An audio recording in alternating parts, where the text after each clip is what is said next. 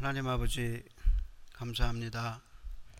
이제 열린 말씀 복음적 대화의 회복을 위해서 첫 번째 시간을 진행합니다. 성령님 친히 임재하여 주셔서 우리의 마음을 열어 주시고 하나님의 음성을 듣고 우리도 이 복음적 대화에 동참하는 귀한 역사가 있도록 축복해 주옵소서.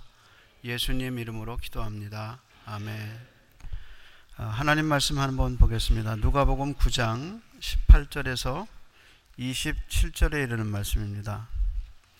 제가 갖고 있는 신약 성경 106페이지가 되겠습니다. 아, 누가복음 9장 18절에서 27절 말씀까지 아, 찾으신 줄 알고 다 함께 같이 읽어 보겠습니다. 신약 성경 누가복음 9장 18절에서 27절 말씀까지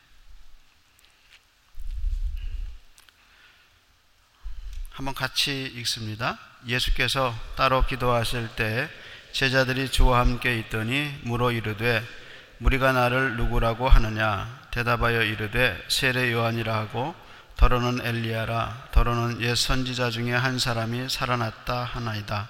예수께서 이르시되 너희는 나를 누구라 하느냐? 베드로가 대답하여 이르되 하나님의 그리스도시니이다 하니 경고하사 이 말을 아무에게도 이르지 말라 명하시고 이르시되 인자가 많은 고난을 받고 장로들과 대상들과 서기관들에게 버림받아 죽임을 당하고 제3일에 살아나야 하리라 하시고 또 무리에게 이르시되 아무든지 나를 따라오려거든 자기를 부인하고 날마다 제 십자가를 지고 나를 따를 것이니라. 누구든지 제 목숨을 구원하고자 하면 잃을 것이요. 누구든지 나를 위하여 제 목숨을 잃으면 구원하리라 사람이 만일 온 천하를 얻고도 자기를 잃으면 빼앗기든지 하면 무엇이 유익하리요? 누구든지 나와 내 말을 부끄러워하면 인자도 자기와 아버지와 거룩한 천사들의 영광으로 올 때에 그 사람을 부끄러워하리라. 내가 참으로 너에게 이르노니 여기 서 있는 사람 중에 죽기 전에 하나님의 나라를 볼 자들도 있느니라. 아멘. 어, 제가 성경에서 소통이라는 말이 있을까? 그리고 어, 소통을 좀 찾아봤어요. 성경에는 소통이라는 말이 없어요. 그래서 제가 통한다 라는 말이 있나 그래서 성구사전을 좀 찾아봤습니다. 통한다. 소통의 의미인데 통한다는 말도 성경에는 없어요. 그러면 성경에는 소통이 없는가? 아닙니다. 성경은 소통에 대해서 많이 얘기하고 있어요. 성경에 하나님이 얼마나 소통을 위해서 힘쓰셨는가를 알 수 있는 문장 중에 하나가 히브리서 1장 1절에서 3절입니다. 히브리 저자가 하나님의 소통 방법을 이렇게 말씀했습니다. 옛적에 하나님께서 예언자를 통하여 여러 가지 말씀 방법으로 수없이 우리 조상들에게 말씀 하셨습니다.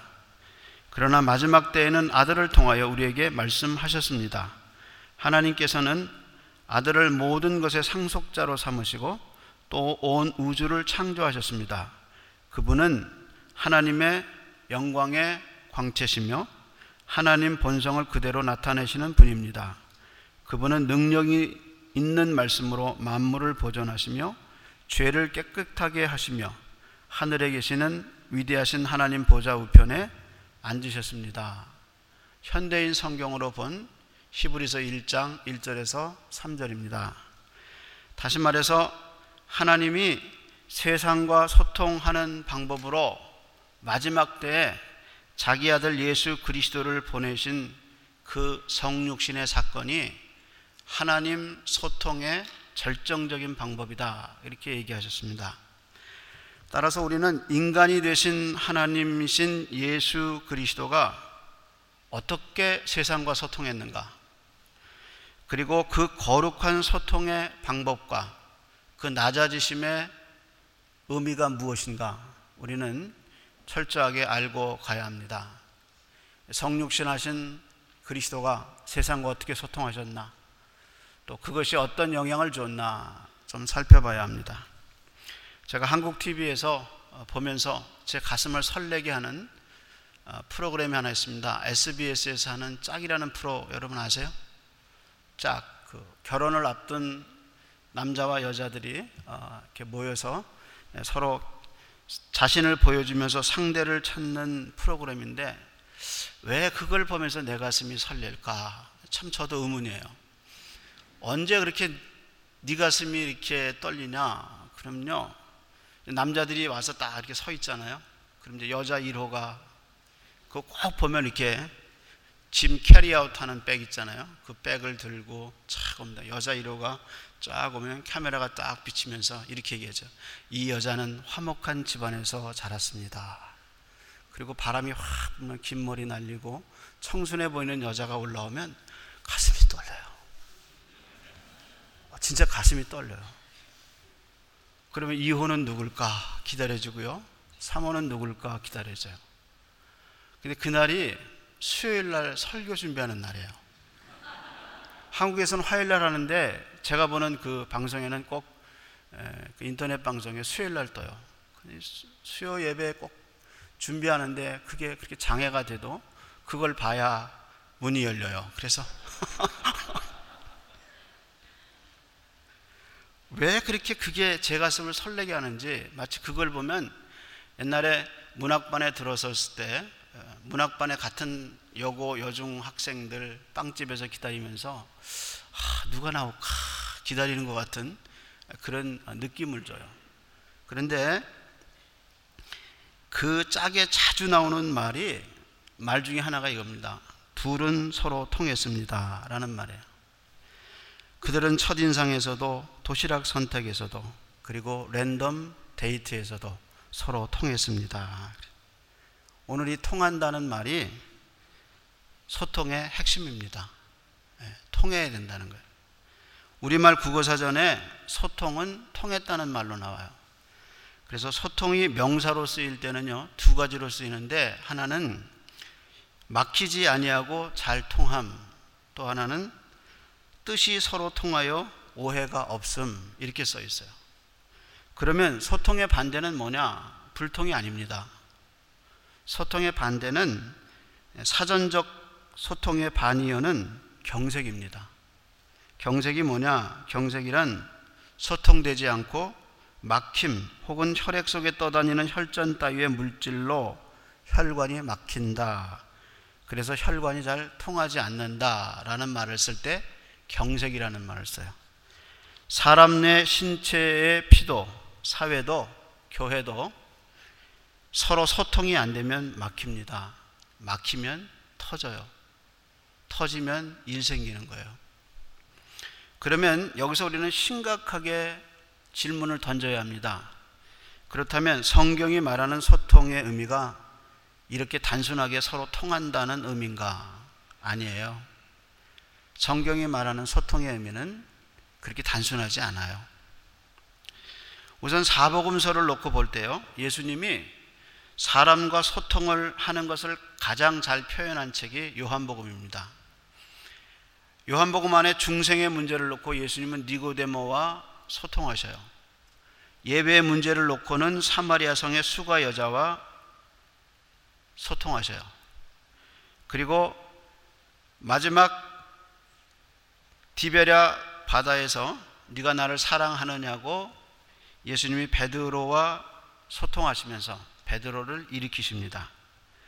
그래서 하나님이신 예수님이 성육신 하셔서 인간과 소통하시는 것을 가장 잘 나타낸 책이 요한복음입니다. 그러면 이게 소통의 전부인가? 아닙니다. 소통을 얘기할 때요, 우리가 빠지기 쉬운 두 가지 함정이 있어요. 소통을 강조하면서, 첫째는 기독교가 가지고 있는 진리의 우월성에 대한 우리의 확신이 때로 장애를 일으켜요. 예를 들면 이런 겁니다. 기독교가 진리냐? 진리예요. 그럼 우리가 진리를 가지고 있느냐? 맞아요. 우리가 진리를 가지고 있어요. 근데 문제는 그렇게 진리고 진리를 갖고 있는 우리가 표현하는 방식이 너무 고자세고 세상과 소통하지 못하는 방법으로 소통한다는 거예요. 무례한 기독교라는 책을 쓴 아, 리차드 마우가 이것을 기독교의 승리주의다라고 평했어요. 아, 이분은 기독교인들에게 하나님의 말씀이 진리라는 믿음이 있다는 거예요.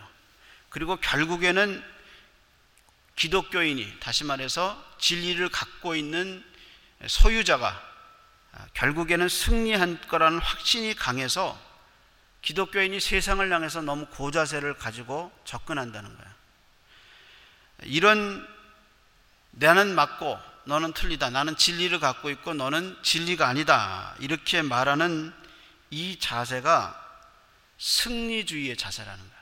이런 자세를 갖고 있는 사람이 결국은 절에 가서 소변 놓고 낙서하는 거예요. 그리고 소위 말해서 어, 정복한다 그러고 어, 다 종교에 대한 무례한 그리스도인으로 나오게 되는 거예요.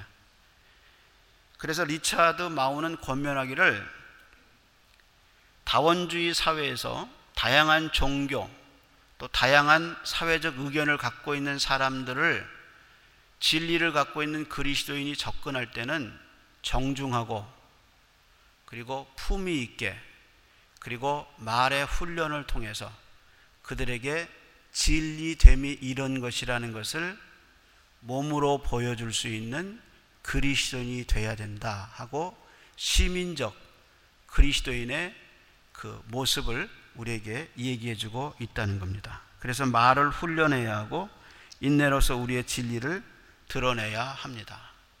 제가 서울에 가서요 전철 탔는데 저녁 때 탔어요. 어느 전철에 이제 그리스도인들이 아, 이제 집회를 마치고 이제 오는 것 같아요. 근데 이제 자리가 막 사람이 많은데 자리가 비었어요. 한 분이 자리가 비니까 어떻게 했냐면 그 앞에서 확 하고 뭘 던졌어요. 내 자리라는 거죠. 툭 던졌는데 성경이 픽 비어 나왔어요. 앉으면서 계세요. 권사님 이리 와, 이리 와. 그 전철에 있는 사람들이 다 얼굴을 찌푸렸어요. 이게 세상 사람의 모습에 보이는 무례한 그리고 좀 품위 없어 보이는 그리스도인의 모습이 수 있다는 생각을 했습니다. 저희 교회 어, 지난 달에 결혼이 있었어요. 신부는 혼자 교회 나오고요. 신랑은 안 믿는 분인데 신부가 유학 갔다가 사정 때문에 먼저 결혼을 식을 못하고 혼인신고라고 살았던 분입니다.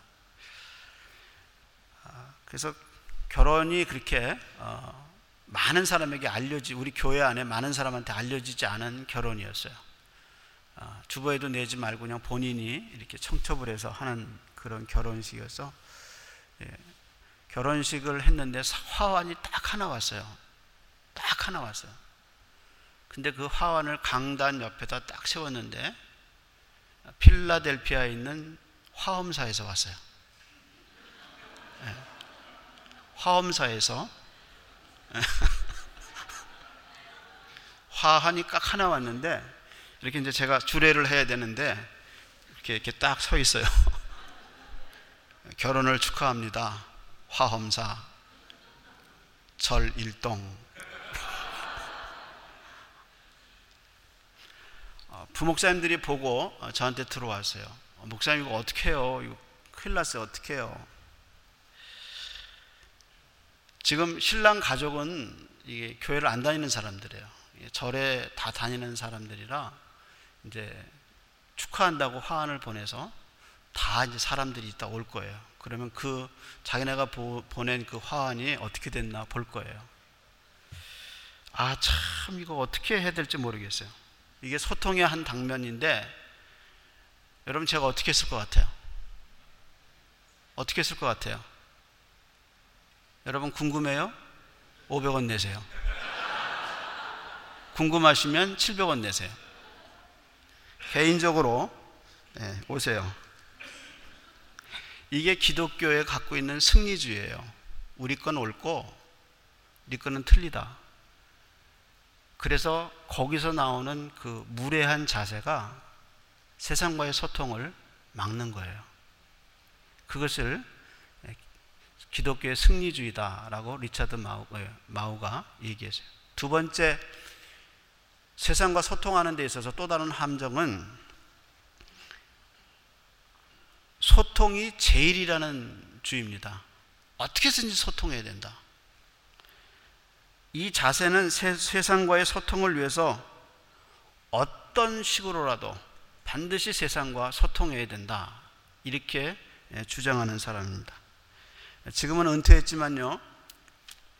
인터뷰의 황제라고 격찬을 받던 CNN의 레리 킹이 자기 쇼에 어, 사람을 초대할 때 초대하는 기준이 네 가지 기준이 있다고 그랬어요. 예를 들면요, 네 가지 원칙 중에 자기 일에 열정이 있는 사람이어야 된다. 또 하나가 자기 일을 분명히 정확한 언어로 표현할 수 있는 사람을 인터뷰에 초대한다 그랬어요. 그리고 세 번째는 유머 감각이 있고 농담할 수 있는 사람이어야 되고 네 번째는 약간 좀 화가 나 있는 듯한 그래서 뭘 던지면 툭툭 금방금방 나오는 그런 사람이어야 시청자의 마음을 잡을 수 있다 이렇게 얘기했어요. 근데 재밌는 것은요. 이런 네 가지 기준을 갖고 있는 사람을 초대했음에도 불구하고 가장 대담하기 어려운 케이스가 어떤 사람이냐? 하나님을 만났다는 사람들. 종교적 회심자들을 초대했을 때 대화가 제일 안 된다는 거예요. 어, 여러분 만약에 모세가 네리킹 쇼에 참석해서 출애굽기 3장을 갖고 얘기한다고 해봅시다. 우선 사람들이 생각하는 불은 붙으면 불길이 일어나고 연기가 나야 돼요. 근데 모세가 본 떨기나무는 연기도 없고 타지도 않아요. 그래서 성경에 보면 불은 붙었는데 연기도 없고 타는 냄 타는 것도 없었다 그랬어요. 그러면 내리가 물을 겁니까? 물을 거예요. 불은 언제 봤습니까? 예, 언제 봤습니다. 왜 타지 않았습니까? 혼자 봤습니까? 여럿이 같이 봤습니까? 당신이 봤다는 것을 어떻게 증명할 수 있습니까? 이렇게 물어볼 거예요. 그리고 하나님의 소리를 들었는데 하나님은 히브리어로 얘기했습니까? 애굽말로 했습니까? 한국말로 했습니까? 물어볼 거예요. 그러면 내리는 그걸 대답해야 돼요. 이거는 말하는 사람이 말을 못해서가 아니라 설명할 수 없는 부분이 있는 거예요. 이걸 이사야가 이사야 53장에 이렇게 얘기했어요. 우리가 전한 것을 누가 믿었느냐? 여호와의 팔이 네게 나타났느냐? 하나님이 하신 일이 너무 신비하고 엄청나서 내가 아무리 설명을 해도 상대방이 그것을 들을 수가 없어요. 그래서 소통의 문제를 다룰 때 내가 말로서 모든 것을 소통할 수 있다고 생각하는 것은 엄청난 함정입니다. 여러분, 소통의 언어를 너무 믿지 마세요. 소통의 문제에 있어서 우리가 빠지기 쉬운 함정은 진정한 소통을 막고 있는 문제가 나의 언어적 문제가 아니고 나의 자세의 문제일 수도 있지만 더 큰 것은 죄 문제라는 거예요. 아담이 죄를 짓고 나서 하나님이 아담에게 말씀하시기를 땅이 내게 가시덤불과 엉겅퀴를 낼 것이라고 그랬는데 이 가시덤불과 엉겅퀴는 내 인생의 전반에 걸쳐서 일어나는 거예요. 그래서 나의 모든 인간관계, 나의 언어 생활, 이런 모든 것에 사람과 사람 사이에 그 엉겅퀴와 가시가 있어요. 그래서 우리가 얘기하잖아요. 네 말에 가시가 있다? 가시 있어요. 그래서 그 가시, 그 말을 받으면 가슴이 아파요. 왜 그럴까? 죄 때문에 그래요. 하나님이 죄를 지은 사람에게, 죄를 지은 인류에게 모든 관계에 있어서 엉겅퀴와 이 가시가 있어요. 그래서 아무리 나는 좋게 얘기해도 상대방이 가시를 뜯. 이런 이유로 부부가 말을 해도요, 똑같은 언어를 쓰는데도 오해가 생기고 아버지와 자식이 말을 해도 말이 서로 안 통하는 거예요. 이런 이유로 사람이 하는 모든 언어로서 소통할 수 있다고 생각하는 것이 얼마나 어리석은 건가? 그것이 얼마나 인간의 자만인가 하는 것을 우리가 깨달아야 돼요. 그래서 소통에서 죄 문제를 알아야 합니다. 이런 관점에서 소통의 문제에 있어서 죄악의 가시를 제거하고 참된 소통의 신비를 가르쳐 준 책이 저는 누가복음이라고 생각해요. 그 중에서도 9장의 베드로의 고백과 그 고백 뒤에 예수님이 말씀하신 이 제자도는 정말 세상과 소통하고 인류가 갖고 있는 죄 문제를 해결하면서 이 소통할 수 있는 위대한 원리가 이 안에 숨겨 있다고 믿고 있습니다. 본문은 우리가 잘 아는 거예요. 예수님이 가이사라 빌립보에 가시다가 제자들에게 사람들이 나를 누구나 하느냐 물어봤고요. 다시 묻기를 그러면 너는 나, 너희는 나를 누구라고 생각하느냐라고 물으셨어요. 그때 베드로가 주는 살아계신 하나님의 그리스도십니다 라고 대답했다는 것이 오늘 본문의 이야기의 시작입니다. 먼저 우리가 이 사건을 정확하게 이해하기 위해서는 누가복음의 전체 구조에 대한 이해가 있어야 돼요. 누가복음을 이해하는 데 있어서 9장은 대단히 중요합니다. 누가복음 1장과 2장은 예수님이 나시기 전에 천사가 방문하고 성령이 너를 통해서 세례 요한과 또이 어, 예수님의 어머니를 통해서 이 귀한 예수님이 날 것을 예고하신 것이 1장과 2장입니다. 그리고 3장에 드디어 예수님이 세례를 받으시고 이제 가르치심을 위해서 30세쯤에 이제 공생애를 시작하십니다. 그리고 족보가 나오고 4장에서 예수님의 시험이 나오고 진짜 이제 예수님의 공생애가 시작돼요. 누가는 이 예수님의 공생애를 두 개로 나눴어요. 그래서 4장에서 9장 50절까지 갈릴리 사역으로 예수님의 공생애를 묶었고요. 9장 51절에서 19장 예수님이 예루살렘에 올라가시는 그 예루살렘 길에 올라가는 그 두 개의 사역을 누가복음의 전체 사역으로 구조로 만들었어요. 그 구조 가운데 9장이 베드로가 예수님을 주로 고백하는 그 장면이 누가복음에 올라가는 절정이에요. 산으로 말하면 꼭대기예요. 그래서 예수님이 누군가에 대한 정체성에 대한 계속 질문을 하고 베드로의 입술을 통해서 예수 그리스도가 하나님의 아들이라고 고백하는 그것이에요. 그래서 예수님이 주님이라는 이 베드로의 고백은 갈릴리 사역이 끝나가는 시점과 예루살렘에 올라가는 예루살렘 사역이 시작되는 그 끝남과 시작의 정점에서 예수 그리스도가 하나님의 아들이심을 최초로 인간의 입술로 밝히는 것이 이 누가복음의 구조입니다. 그런데 예수님이 주님이라고 고백하는 이 장면에 누가는 예수님이 기도했다는 것을 계속 얘기해 주고 있어요. 9장 18절에 보면 예수께서 따로 기도하실 때 제자들이 주와 함께 있었더라 그랬어요. 여기서 누가는 예수님이 따로 계심과 제자들이 함께 있음을 얘기하고 있어요. 그리고 여기 누가가 지리적 명칭에는 관심이 없어요. 마태는 이것을 가이사라 빌립보 지방에 올라갈 때라고 얘기했는데 누가는 그런 말이 없어요. 누가가 관심 있는 것은 그게 아니에요.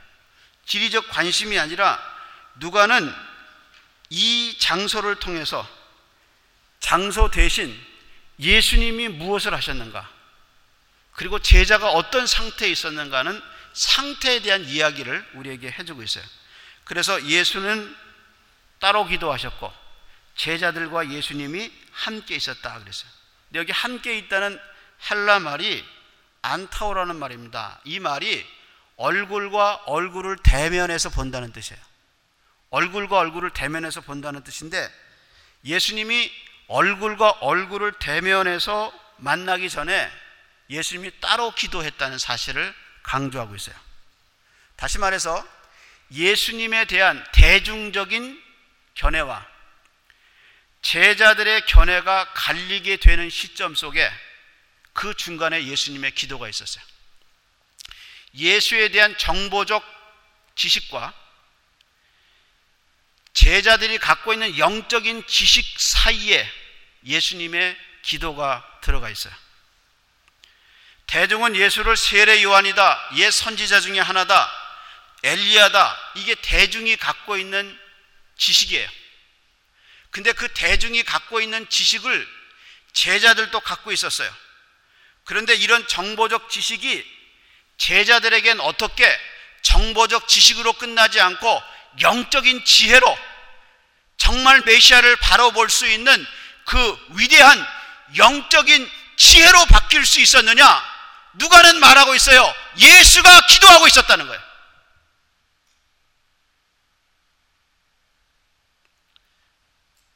이 기도 없이는 정보적 지식이 절대로 영적인 지혜로 바뀌지 않는다는 거예요.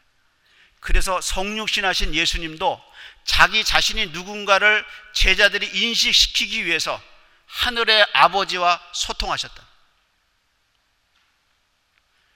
누가 보면 예수님의 기도가 참 많이 나와요. 누가 보면 3장에 세례 받을 때 기도하셨고요. 자기 이름이 알려지고 사람들이 자기에게 몰릴 때 대중에서 벗어나셔서 밤새도록 한적한 곳에서 기도하셨어요. 가론 유다가 자기를 팔 줄을 알매도 불구하고 예수님은 열두 제자를 선택하시면서 가론 유다를 통해서 자기가 십자가에 죽는 것이 하나님의 섭리라는 것을 알고 예수님은 밤새도록 기도하셔요. 그리고 마지막 가장 많이 기도하신 때가 누가복음 23장에 십자가에 못 박혀 죽으실 때 자기를 못 박는 이들을 위해서 기도하시고 자기를 배신할 베드로를 위해 기도하시고 그리고 마지막 십자가에서 기도하셔요. 그래서 예수님의 세례 공생애를 시작하는 시간부터 예수님이 십자가에 죽는 순간까지 누가는 예수님이 때마다 열 번 이상의 기도를 누가복음 속에서 기록, 기록하고 있어요. 왜 예수님이 이렇게 기도하셨을까? 왜 예수님은 이렇게 기도하셨을까? 그것은 성육신 하신 인카네이션 하신 예수님에게서 가장 거룩하고 가장 귀한 소통은 하나님과의 소통이라. 우리가 교회와 세상과 혹은 사람과의 소통에 집중하는 동안에 교회가 잃어버리기 쉬운 것, 하나님과의 진정한 소통이 먼저라는 사실을 잊어버릴 수 있다는 거예요. 누가는 정직하고 단순한 언어로 베드로의 이 신앙 고백 뒤에 예수님의 기도가 있다는 사실을 말하면서 이 누가복음을 보고 있는 1세기 독자들 그리고 현대 독자들에게 너는 하나님과 얼마나 교통하는 데 힘쓰고 있느냐?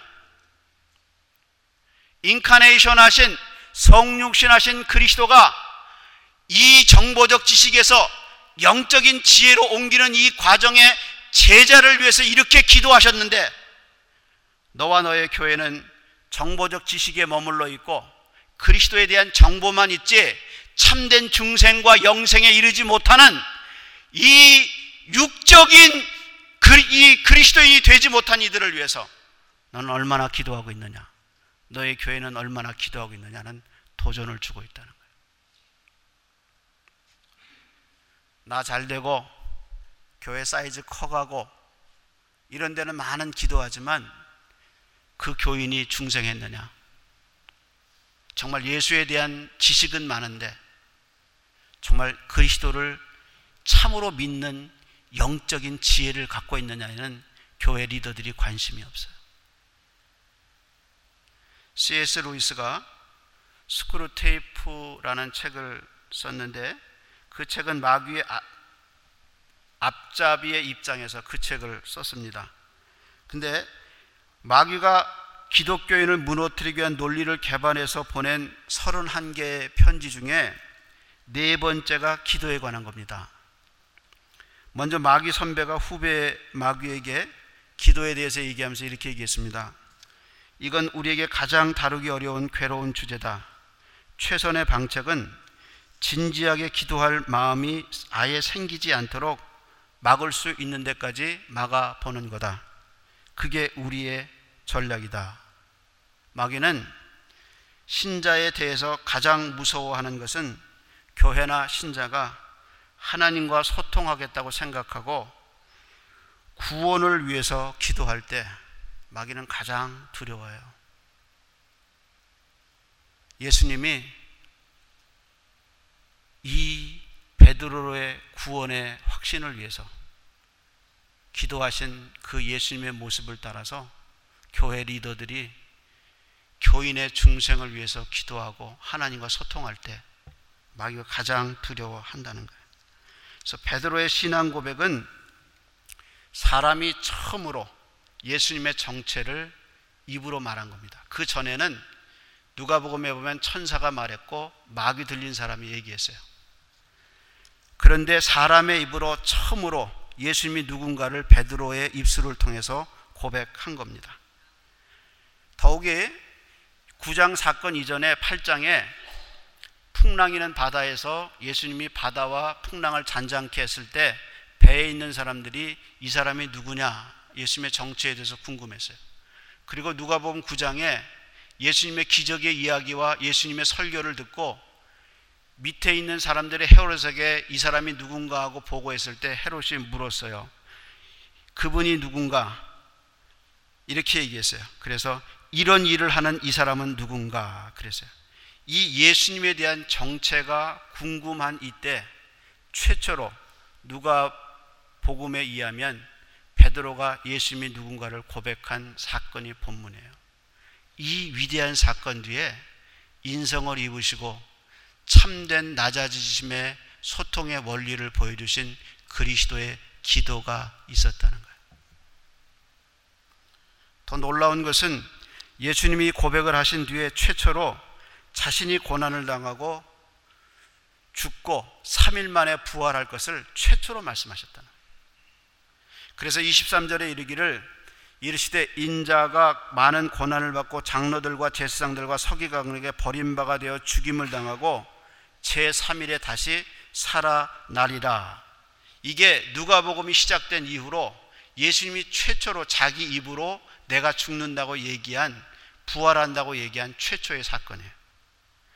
사람과 세상과의 소통을 말하기 전에 우리에게 제일 중요한 것은 낮아지신 예수님이 보여주신 하나님과의 소통의 원리를 현대 신자와 현대 교회가 잊어버리지 말아야 한다는 거예요. 그래서 시브리 저자는 시브리 5장 7절에 세상에 참된 소통을 이루고자 하시는 주님의 기도를 통한 소통을 이렇게 눈물 어리게 적었어요. 그는 육체에 계실 때 자기를 죽음에서 능히 구원하실 이에게 심한 통곡과 눈물로 강구와 소원을 올렸고 그의 경건하심으로 말미암아 들으심을 얻었느니라. 인간이 하나님이 인간이 되었다는 성육신 사건도 놀랍지만 육신을 입으신 예수님이 거룩한 소통의 수단으로 기도를 삼으시고 그리고 기도하셨다는 사실을 현대 교회가 잊어서는 안 되는 원리입니다. 따라서 소통에서 기도를 삭제하거나 소통의 위대한 원리에서 기도를 약화시키는 것은 성육신하신 예수 그리스도의 소통을 죽이는 결과를 갖고 오는 거예요. 그러면 소통의 이야기가 여기서 끝나는가? 아닙니다. 이 이야기는 우리를 더 깊은 곳으로 들어가게 합니다. 참된 소통을 원하는 사람이 반드시 해야 할 일이 있어요. 예수님이 참된 소통의 길을 걷고자 하는 자마다 날마다 자기를 부인하고 제 십자가를 지을 것을 얘기하셔요. 여기서 1세기 당시 예수님 당시 십자가를 진다는 것이 정말 생생한 어떤 의미가 있느냐? 십자가는 우리가 아는 대로 가로와 아, 세로와 가로로 돼 있어요. 근데 이 세로는 이미 내가 죽을 자리에 십자가 꽂혀 있어요. 그리고 십자가에 죽는 사람은 반드시 채찍질을 맞아요. 그 채찍질을 맞은 죄인이 자기가 지을 그 이게 뭐예요 이게 세로죠? 이 세로 맞아요? 예, 네, 이게 뭐예요? 가로죠. 네, 제가 이거 맨날 헷갈려요. 세로는 세워 있고 가로는 지가 지고 가요. 근데 십자가의 법률상 사람들이 죄를 짓지 않는 시각적 효과를 주기 위해서 십자가에 죽는 사람은 반드시 도시의 번화한 길을 지나가게 되어 있어요. 그 도시의 번화한 길을 지나갈 때 모든 사람이 쳐다보는 거예요. 그 멸시와 그 저 사람이 죽을 죄를 졌대. 저 사람이 누구래? 누구의 아들이래? 누구의 딸이래? 누구의 그 아버지래? 이런 얘기를 들어가면서 그 길을 걸어가는 거예요. 따라서 십자가에 죽기 전에 이미 그 모멸감과 그 멸시 때문에 길거리에서 이미 자존심이 다 죽은 거예요. 예수님이 네가 날마다 십자가를 지라고 말한 것은 이런 의미가 있어요. 너의 자존심, 네가 갖고 있는 너의 사고, 너의 생각, 이 모든 것이 십자가를 질 때 다 죽는 거예요. 내가 살아서 십자가 천만의 말씀. 내 자아가 생생하게 살아 있어서는 참된 소통이 이루어지지 않아요. 주님이 자신을 세상에 내어 준 것처럼 참된 소통을 하려면 내 자아가 철저하게 죽어야 된다는 당신이나 나나 자아의 죽음 없이 다른 사람을 이해하고 다른 사람에게 다가설 수 없는 존재예요. 죽는 자아의 고통이 없이 말로만 하는 소통은 상대방의 마음을 얻을 수 없어요. 그렇게 생각하면 절대로 오해입니다. 예수님은 내가 먼저, 내가 먼저 고난을 받고 십자가에 죽고 3일 만에 다시 일어날 것이다. 무리에게 이르시되 너희도 날마다 제 십자가를 지고 나를 따르라. 이렇게 얘기하셨어요. 그래서 거절당하고 거부당하고 죽어야 그 다음에 삶에 참된 소망이 있다. 그렇게 얘기하신 거예요. 소통에 대한 제 개인적인 간증입니다. 제가 한때 소통이 없고 일방적인 지시만 있었던 시기가 있었습니다. 전 아들과 소통에 문제가 있었습니다. 목회자의 자녀가 문제가 많다는 사실을 알면서 어려서부터 아이에게 아빠는 너를 사랑한다고 얘기하고 아이를 껴안고 아빠는 날 사랑해를 외우게 했습니다. 아이를 데리고 중학교 1학년 때 미국에 왔습니다. 저희 아버님은 성공에 대한 집념이 강한 분이었습니다.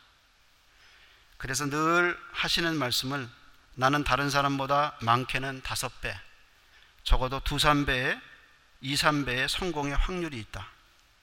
오형제를 데려다 놓고 늘 이렇게 얘기하셨습니다. 너희 중에 하나만 잘 되면 나머진 다 잘 된다. 한 놈만 성공해라. 아버지는 정말 성공하고 싶어 하신 분이었습니다. 그래서 그 영향 때문에 제가 주님을 만나고 예수를 믿었어도 목사가 되어도 성공한 목사, 목회를 해도 성공한 목회자가 되는 것이 목적이었습니다. 이런 이유로 교회 청빙을 받아 교회를 선택할 기회가 생겼을 때도 뒤도 안 돌아보고 강남을 선택했습니다. 미국에 온 이유 중에 하나도 아이들의 성공이었습니다. 근데 아들이 방황할 때 저도 힘들었습니다. 방황이 지나치다 이러다가 아들을 잃어버릴 수도 있다고 생각했어. 그런 생각이 들을 때는 정말 힘들었습니다. 아들이 나는 하나님이 계신 것 같지 않아. 아버지 길과 내 길은 다를 것 같아. 라고 얘기했을 때 제 영혼은 무너지는 듯한 아픔이 있었습니다. 저는 자아가 무너지는 슬픔을 겪었습니다. 아무 능력이 없다는 걸 알고 매일 새벽 기도를 가면서 아들 방 앞에서 기도했습니다. 봄이 지나고 여름이 지나도 아들에게는 변화가 없었습니다. 여름이 지나고 겨울이 지나도 상황은 늘 똑같았습니다. 그런데 놀라운 것은 기도하는 동안에 제가 죽기 시작했고 죽은 제 속에 주님의 은혜가 고이기 시작했습니다. 샘이 고여서 강을 이루고 강이 바다를 이루는 것을 영혼 속에서 경험했습니다. 기도가 능력이다. 기도밖에 없다. 절박한 마음으로 아들의 구원을 위해 기도했고 3년이 지났습니다. 그리고 어느 날 대학에 신입생에 간 아들이 밤에 전화했는데 그 전화한 날 참 많이 울었습니다. 아들이 제게 얘기했습니다. 아빠 기다려줘서 고마워. 하나님이 절 구원하셨어요. 여러분, 소통은 말이 아닙니다. 하나님은 우리의 구원을 위해서 자기 아들을 보내셔서 십자가를 통한 소통이 무엇인가를 가르쳐 주셨습니다. 그 십자가의 소통을 이룬 주님은 종이 되신 그리스도를 통해서 참된 소통이 무엇인가를 우리에게 보여주셨습니다. 제자의 길을 저와 여러분이 가야 할 길을 보여주셨습니다. 기도 없는 소통, 자아가 죽지 않는 소통, 아무 능력이 없습니다. 다시 한번 성육신하신 예수 그리스도가 걸어가신 소통의 길을 걷는 저와 여러분 되기를 예수님의 이름으로 축원합니다.